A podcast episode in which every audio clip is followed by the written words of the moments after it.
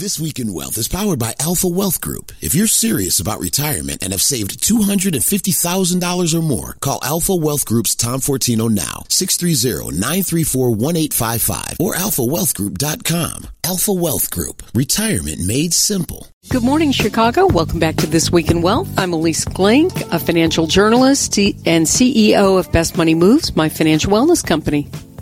And I'm Tom Fortino. I'm the founder and principal of the Alpha Wealth Group right here in the Chicagoland area. So glad you can join us at our new time, 7 a.m. We've been doing this for almost a month now, Tom, haven't we, at this new time?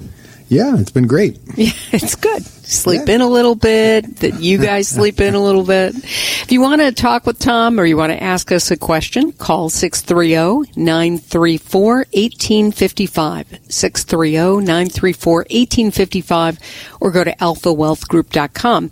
And don't forget to pull out a piece of paper and a pencil or a pen uh, because we've got a whole bunch of great information for you this hour as well. All right, Tom. So I saw this article in the Wall Street Journal that basically asked the question Can marriage change your money habits? Now, mm-hmm. you and I have both been married for many years, 2 mm-hmm. other people.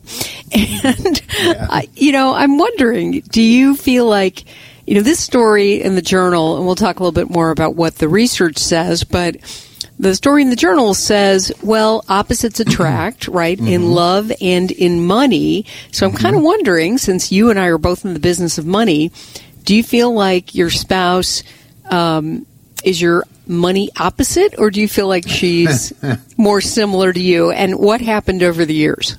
Well, there's there's differences and similarities. I don't know if it's any that uncommon from anyone. You know, over time, you know, things change, but. Uh, it is important this whole concept of are you on the same page? Are you communicating? Because you can be married for many years as we have been and maybe never really take the time to step back and have these discussions and understand hey are we on the same page here? It's just like we have these conversations. I can't tell you how many times someone comes in and says you know i woke up one day and i was 62 and i was like wow i'm a few years away from retirement. And that can be the same with as it relates to especially if you're married there's someone else in this whole uh, retirement plan too, and this is really important stuff.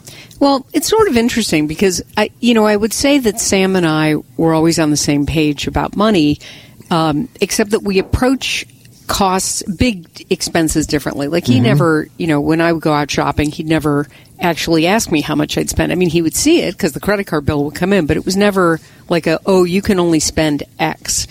And I think in my mother and grandmother's generation, that would have been much more like you can spend X, don't go over that, right? More mm-hmm. like a, you know, an allowance for adults, for example. But Sam and I have never been that. We have very similar money values. But the way we get to the same place is really opposite. So mm-hmm. if we're starting a big project like when we redid our house, you know, a million years ago, you know, his first thing is what's the budget. He always wants to know what we're going to spend, and then then he'll back into what we can do for that. And I'm always about let's dream big and figure it out, and then we'll pare it back to get to the number we want to spend, whether it's trips or it was the yeah. renovation or. You know, it's never about cars. We're neither of us are car people. But I'm wondering, like, you and your wife, like, how does is that the same for you? Do you approach big money decisions differently, or are you more on the same page? I think we're more on the same page as far as looking at things. I just, I'm that kind of person that even if I can afford it, I just, principle comes in. It's like, I'm just not going to spend that amount of money. I don't care, you know, on certain, certain items, whether it's a pair of shoes or a car, especially cars, you know, those types of things. So I just can't, I just can't do it. And so it's, it's more of a, even if, again, even if I can afford it. But I think what you said was very important to the extent when you talk about the dynamics of, okay, here's the dream, here's the goal. Sam is more of, hey, let's have a budget or let's take a look at the numbers. You know, those are two important aspects of that when, when with couples. But so really, I would lean in towards the we want to know our numbers. And I think the first step in this whole process is really we've talked about it many times, at least financial organization, knowing your numbers. Because you may have certain goals and dreams and things you want to do, but I think all too often it's common in in many cases we're just you know financial organization is one of the biggest obstacles to be able to, to pursue those things that you want to do in retirement so that's really the first step in this whole process i would say if you're going to going to going to sit down with your spouse, if you're going to start to put these things together, know what you have, know what you own, know where it's at, and that's where this really is. Where I think the starting point in this, and then you can say, okay, it gives you perspective on what you can maybe do in retirement. So I have friends who handle they they, have plenty of money, but they just mm-hmm. handle money so differently, mm-hmm. and it's kind of interesting, right? It's thank God they make plenty of money because one couple I know she uh, he wanted to it was her turn like every six months they trade off paying the bills and he would always get them paid on time and she would pay them whenever she thought about it and there was a time when they like didn't have house insurance because she forgot to pay the bill and mm-hmm. i was mm-hmm. like if you know i said to my friend if you know that that's not getting done like how do you leave your house without house insurance like homeowners insurance mm-hmm. i have another couple where he never tracks anything. And his feeling is if he has money in his his checking account at the end of the month he's fine. Mm-hmm. I, am like how do you not know like where your money is going? I mean he's an attorney. Like I, is that how you treat your clients funds? Like you just you know yeah. don't know. Eh, but but i find that and these are couples long-standing friends. They've been married each of them more than 30 years. They've they found a way to make this work. Mm-hmm. but i couldn't live like that either of those cases. Well, you know, when the paychecks are coming in and there's money in the bank, you sometimes don't give thought to, hey, what happens when those paychecks stop coming in? This is why it's so critical to really take a look at these things. You know, again, I have clients. I have one client who they did buy a muscle car. The husband wanted it forever. They have more money, you know, but they they live. There's they have a Spartan lifestyle, as they say. Super nice people. They're just fun. They're great people and uh, she's very, very, you know, she just makes sure every, uh, you know, and that's why they're successful and had the money. But Wait, they Spartan lifestyle, but he's driving a muscle car.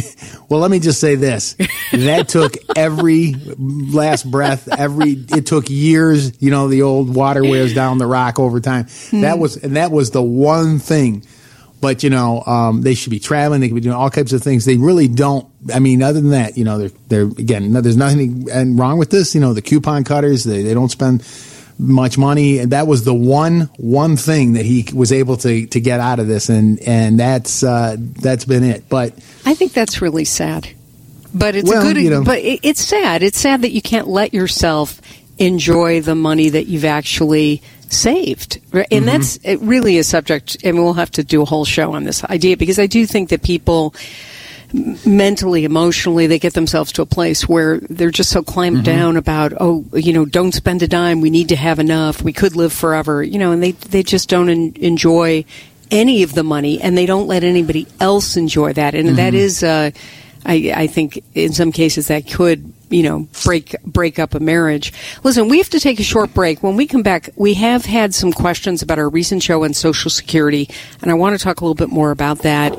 Um, you can reach us 630-934-1855 or go to alphawealthgroup.com. Stay tuned. You're listening to This Week in Wealth on 720 WGN.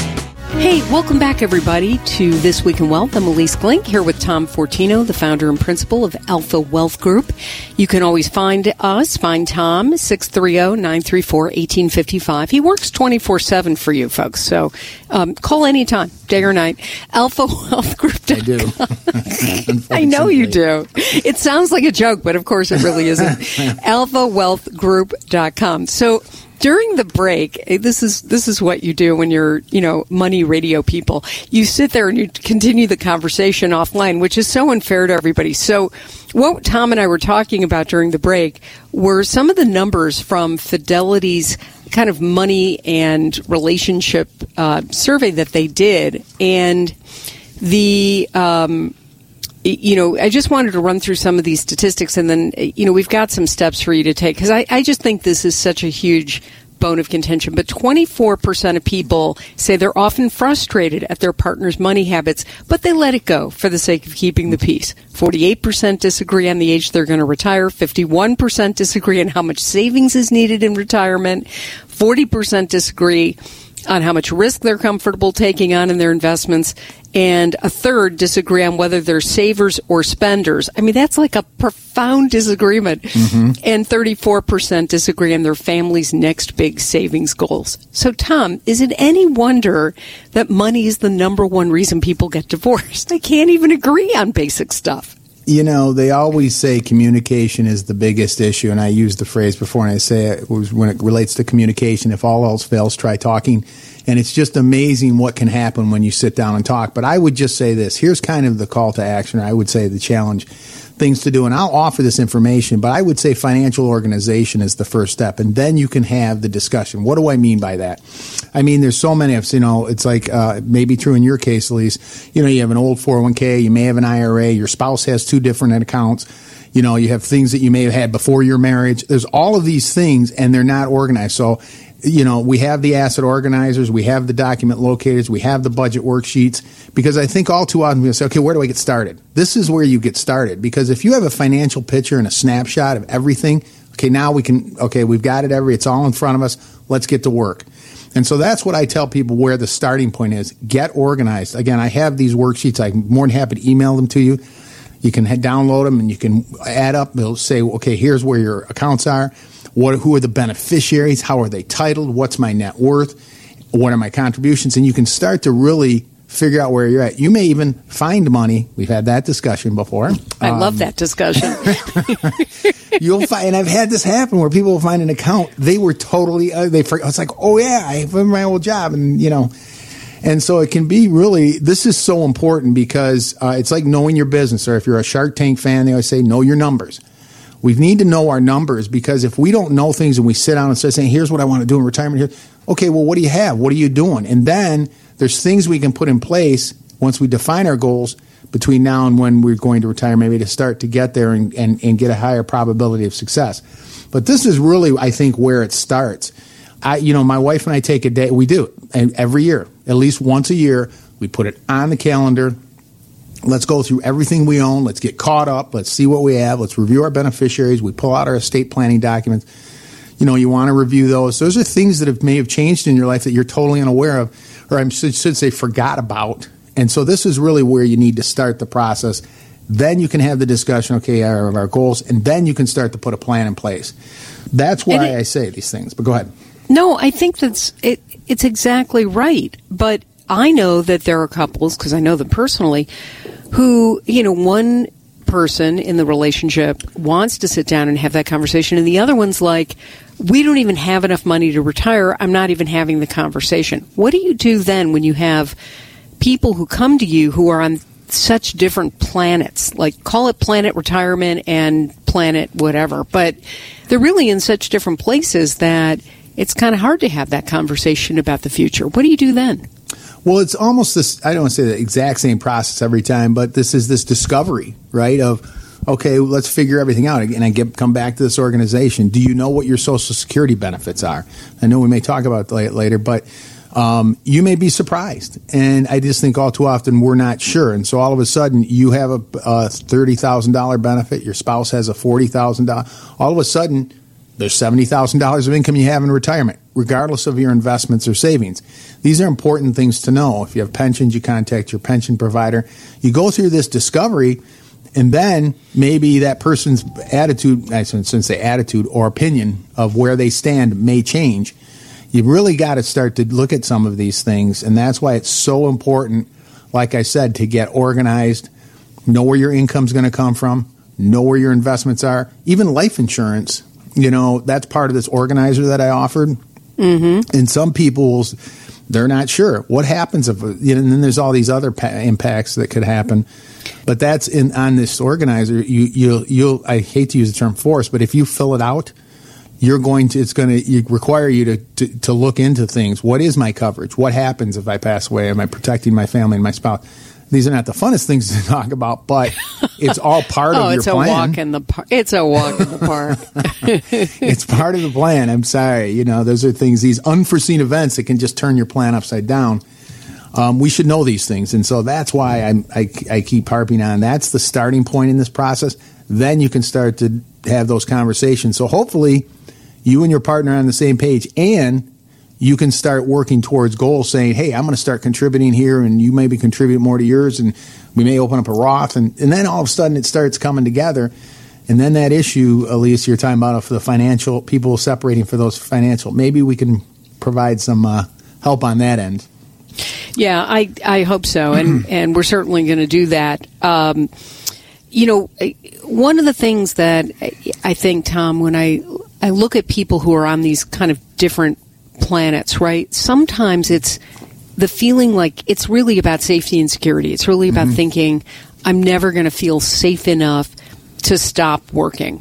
Mm-hmm. Where uh, I think somebody else might say, I do feel safe enough. And I know that inflation has really changed the calculus for so many people, which sure. I think is why, you know, we have to look into things like, okay, can we balance things that will increase you know, and keep pace with inflation over time, like Social Security payments, and things that don't.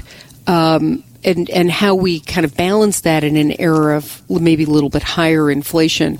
Um, I do want to talk about Social Security because we did have a bunch of questions that came in uh, about that during the um, you know, during the last week. So 630-934-1855 is the number that you can reach Tom uh, when we're not on the air. AlphaWealthGroup.com. Download all of those sheets that he was talking about because I've done it. They're hugely helpful. And I know they'll be helpful to you. And we'll be right back in a moment with more of This Week in Wealth on 720 WGN. Hey, welcome back everybody to the second half of This Week in Wealth. I'm Ilyce Glink. I'm here with Tom Fortino, the founder and principal of the Alpha Wealth Group. You can find us, find Tom, 630-934-1855 or go to alphawealthgroup.com.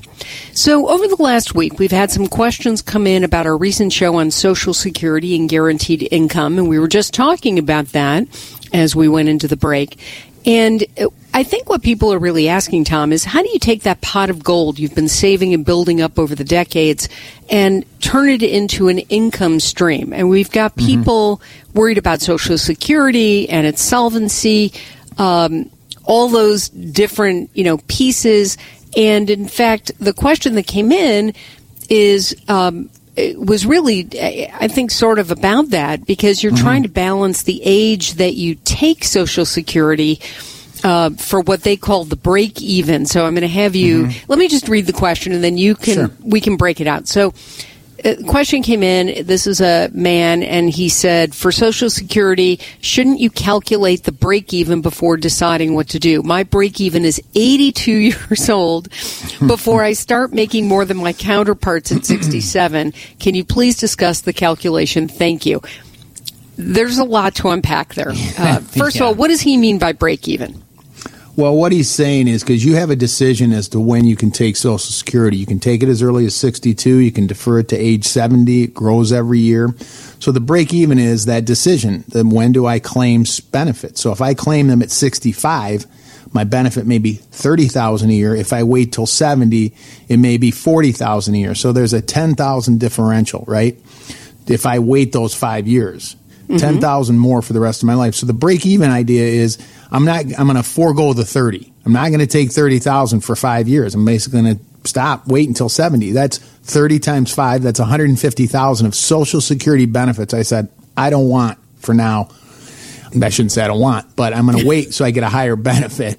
Okay. And so I'm going to get ten thousand dollars more starting at 70 how long does it take to make up that 150 i didn't take right and so i'm just throwing out numbers in this example it was 82 um, because I'm getting extra every year and it's going to make up for what I didn't take for a few years to get a higher benefit. I hope I explained that. It's a little hard on the on the radio, but you're you're you're waiting for a higher benefit and there's a crossover point if you live till 95 well you got a lot more money called your cumulative lifetime benefit because i waited to get a higher benefit and i delayed getting anything for a number of years i gave up that benefit so that's a that's what's called a break even point. Some people will look at that and say, "Wait, I got to live to 82 to make up for those years I didn't take it." All right, I and have so, a question. Well, let me ask you a question. So, if you wait, I mean, if the if the full retirement age now is 67, it's only waiting 3 years, right? To 70, 70 and a half. Correct. Correct. So, it's 3 years of not taking that. but the higher benefit is helpful if your spouse outlives you, right? Mm-hmm. So explain that because do, doesn't your spouse get half of the higher benefit if you're married? Yeah, well, the the are you talking about a spousal benefit or a survivor yeah. benefit? So if you it, let's say that you uh, let's say you made all the money and your spouse stayed home. Mm-hmm. So your spouse gets a spousal benefit, and the spousal benefit can be taken starting when at 62, right?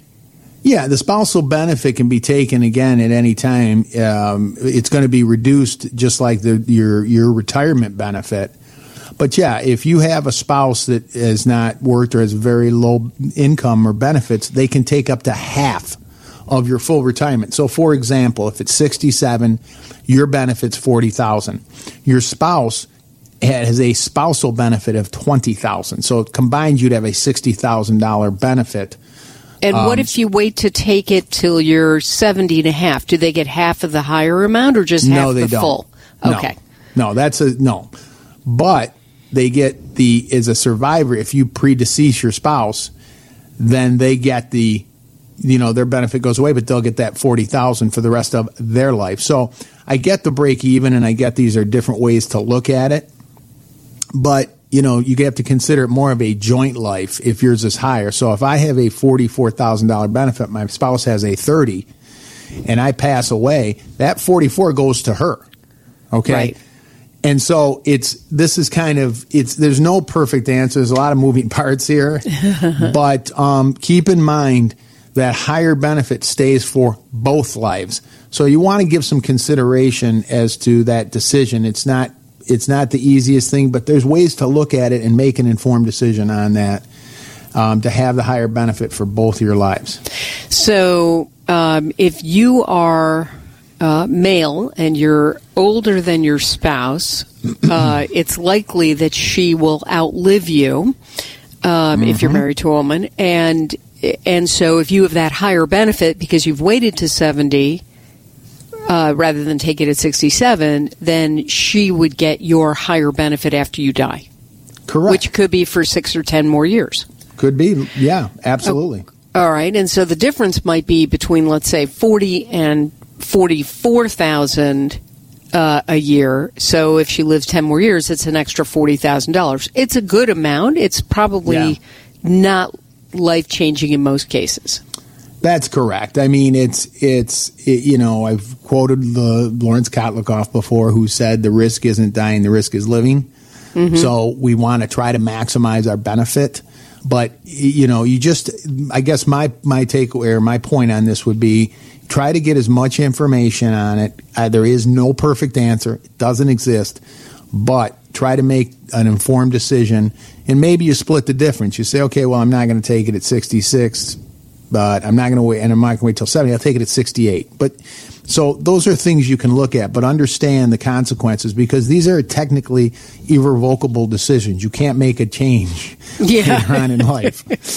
so it's important, and this is an important piece because it's an income stream that comes in for the rest of your life. Yeah, I, I should point out there's a, there is one way to reverse it, and that is you have to pay back all the money that Social Security has paid to you, and then you can make a different decision. But most people aren't going to do that, and mm-hmm. so when you you know, I mean, yes, if you got one month of money and you wanted, you were like, oh no, I made a mistake. Well, yes, you can mm-hmm. roll that back, but. Typically, your this is your decision, and you're going to have to stick with it. So, Yeah. and it's not like Medicare. Every year, you can make a different decision if you want.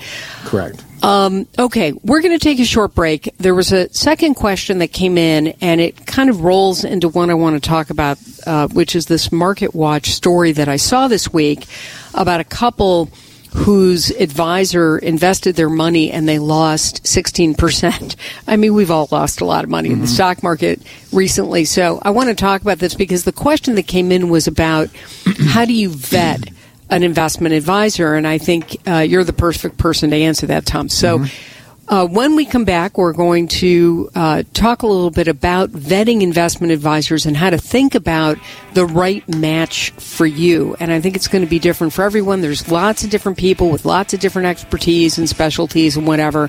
We're going to talk through all of that when we come back on This Week in Wealth on 720 WGN. Welcome back, everybody, to This Week in Wealth. I'm Ilyce Glink here with Tom Fortino. Remember, you can always call us with a question, 630-934-1855. You can leave us a question or a comment or ask Tom to give you a call, particularly at alphawealthgroup.com, alphawealthgroup.com, and take a look at all the really great information he has on the website while you're there. I'm sure there'll be a lot that can help you with some of the things we've been talking about today. So, Tom, there was this column in Market Watch this week, which is a great financial website, by the way, and it tells the story of a couple who saved about a half a million dollars for their retirement. And they told their financial advisor they wanted a conservative approach. Mm-hmm. And then last year they lost $88,000, like 16% of their money. And they were withdrawing $5,000 a month, uh, which was about 10%. And uh, the advisor's now saying to them that's too much. You can't do that, and they want to fire the. They want to know if they should fire the advisor. Mm-hmm. And so I want to start this conversation by saying, what the heck is a conservative approach anyway these days, given that bonds have been a, mm-hmm. you know, not great way to go? And then how do you actually vet an advisor so you don't run into a situation where your values about money aren't sure. being well reflected? Well, you know, when you talk about this conservative, moderate, I always say those are relative terms. Conservative you to you may be different to me to to anybody else. So really, you really have to understand what are they trying. What is the goal here? I always start with income. You know, that's the biggest part of it. You have to have the checks. You have to have the income that you don't outlive. And so that's really critical to the planning. It's not just about, you know, I'm an investment advisor rep. We do portfolio management. That's important, of course, but you have to really look at the overall plan. So when you're looking and talking to somebody, you know, it's always obviously good to have referrals, and there's a lot of good people out there, um, mm-hmm. you know, in this industry. It's, it's like any other industry, but you know, there's also people that may not match with with what you want. Um, you know, this is not good or bad. There's some out there that just say, "Look, I'm going to manage your portfolio. If you have questions about taxes, go talk to an accountant." you have questions about estate planning, go talk to an attorney. I just, I'm not, you know, I'm not here to, to work on those things or an income plan or any of those. Again, not, that's not good or bad. But if you're looking for something more, then that's not the person you necessarily want to work with. So those are things, uh, part of it too is personal. I think you want to be with someone that you like and enjoy, you know, the want uh, to have a beer with, with having yeah working with that person. You don't want to you know have any angst about oh i got to talk to this person i have to go into the office or whatever. But that's just it's a process. You should you know when you go see them you know there's going to be part of it is understanding what they do maybe talk to some hey can i talk to some of the clients? And then you have mm-hmm. a conversation. This is a process if you really want to go through that. And it, that is a, a, the best that you can do. You meet them. Again is there a fit there? Number two what is the process? What do they do? And what do they provide? What services to you? Is that a fit? And then finally as i said if you want to talk to individuals that they work with and then you can you know you're doing the due diligence. Right. And there's you really should if you've got a registered investment advisor you really should check their credentials, right? Isn't it called mm-hmm. the like the ADV form, like ADV one and ADV two or something? Yeah, there's form ADVs that can be provided to as well tell what things- the, tell what those are because I think people don't. You know, always trying to demystify the jargon on the show. yeah, in this industry, it is really uh, everything is very complicated with the terms they use. But a Form ADV is is the uh, form that that describes everything. It's it's everything about the services that are provided. It's everything about people that work there. It's everything. I mean, it includes everything. It's a disclosure form. It's a lot. I mean, you know, some of them can be 60, 70 pages, but you know, there's usually parts of it you want to focus on and look through, but that's something you can look at too. A good one is referral. Someone who's worked with someone for a while, has a track record, someone you know. That's really a good, um, usually a good way to go. Um, but then you have to do your work up front and see what, again, if there's a fit. Yeah, I, I think it's important to sort of think think through the process, right? So you get some names from people. This is typically how it works, right? You a mm-hmm. couple of different ways. You can uh, obviously call Tom from listening to the show. You like him. Mm-hmm. He sounds sounds fun, whatever. Or you you know talk to your friends. They're going to give you some names, and now you've got let's say uh, there's some websites like Best Money Moves. We've got relationships with different financial advisors, and maybe you're on Best Money Moves, and you're like, oh, I'm going to try one of these people. So you get your list of however many people it is. And then you really want to vet not only just the person and not only just the company that they work for, but you also want to look at the trading company or the brokerage company that's behind the scenes, I think. Mm-hmm. You want to make sure that whoever they're working with, whether it's an insurance company, that that insurance company has, you know, plenty of money, that if you're buying insurance from them, they're not going to go under, that they have a good rating for service mm-hmm. and for other, you know, financial stability. And the internet makes this so easy, right? All mm-hmm. financial advisors, registered investment advisors, certified financial planners, um, they have, uh, you know, numbers like the SEC registers those mm-hmm. that inf- right tom don't you yeah. have a registration with the sec yeah it depends on your licensing so again this is getting a little much into the weeds but if you're if I, i'm licensed to the sec you know if there's an insurance person you're working with which again is strictly that they're not really in securities again some people just deal with life insurance and types of insurance long-term care insurance and so on and uh, they may be specialized in that. They're not really governed by these bodies, which is fine. It's, the state regulates that typically. But anyway, yeah, there's a lot of access where you can, you know, find out things and look up. And you want to make sure, you know, you just want to make sure you're working with somebody who's on the up and up. It is so mm-hmm. easy to get taken these days. Think about all the people who fell for Bernie Madoff, right? Mm-hmm. It's just, and and that's just one example of, you know, people you know, when they say to you, uh, a red flag, Tom, I'm sure for you, for me, is I can guarantee a 27% return for the next 40 years. That is a big red flag. Yeah, yeah. Anytime someone uses the word guarantee, you're, you're not really allowed to unless, again, it's a fixed rate. But yeah, you have to be careful of that. Now, most in cases, and it's the same in ours, you know, we custody or it's a third party custodian. Where is your money held? Fidelity, TD Ameritrade, those types of things. That's a third party independent custodian. We have relationships with them, so we can manage the accounts at them. So your accounts are there. So if someone says, "Where's your account?" Well, it's at Fidelity. Who's managing it? Well, the Alpha Wealth Group, if that was the relationship. So you want the money held somewhere else, and in most cases, that's you can ask where is the money custodied when you're talking with someone. That's where it's held. So it's at Fidelity. It's they're the ones overseeing it. You're just giving the advisor the ability to manage it on your behalf. So that's where that protection comes in in this in the, in the way it works typically in this industry. All right, so to go back to the Market Watch story about the couple that lost had 500,000 and then lost, you know, 16% of their investments, eh, you know, is that enough reason to fire the investor? Like how does that actually work? I mean, people lose money because the stock market goes down and if you're what I would call fully diversified in the market, you, mm-hmm. you might lose money if the market goes down 20%.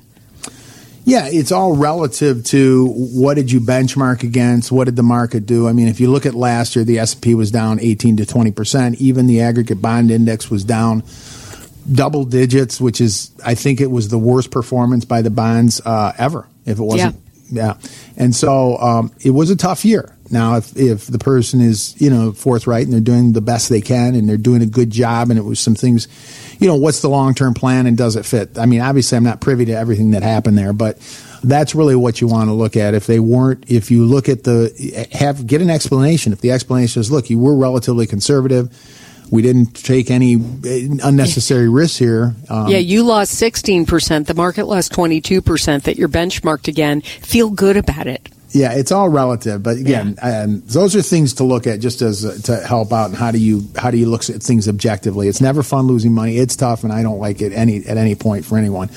But you want to again have some benchmarks and say relative to that, where did I how did I perform, and then what's the long term? Where are we going from here? Yeah, I and just to kind of close this out, the first line of of my my thinking is the first thing you should be doing is having a conversation with the investment advisor, right? Don't just mm-hmm. go, you know what, you're fired, you lost 16%, right? The market doesn't always go up. You really just have to talk about it and talk about, you know, what you were expecting and is that expectation even realistic and and all kinds of things. And I get mm-hmm. that you know, if you just have 500,000 saved for retirement and now you're in retirement, losing that feels painful, especially when sure. they say you can't take out the same amount that you were taking out anymore. But if you were taking out 10% of your money, it's really hard to get a 10% return every year, which is what you need to keep that pot, you know, mm-hmm. sort of together. So anyway, more to come on that. Um, thank you so much. We are at the end of our hour already. I know, Tom, there's so many questions I have for you, Yeah. but I'm going to come back next week and I'm going to make a list of all those questions so that Yeah. we can continue this because I think Okay. it's so helpful for people. Um, and for all of you listening, remember you can call in and ask us a question 630 934 1855 or leave us one at alphawealthgroup.com. Hey, Tom, I hope you have a great week. You too, Ilyce. Thanks so much, everybody, and thank you for listening to This Week in Wealth on 720 WGN.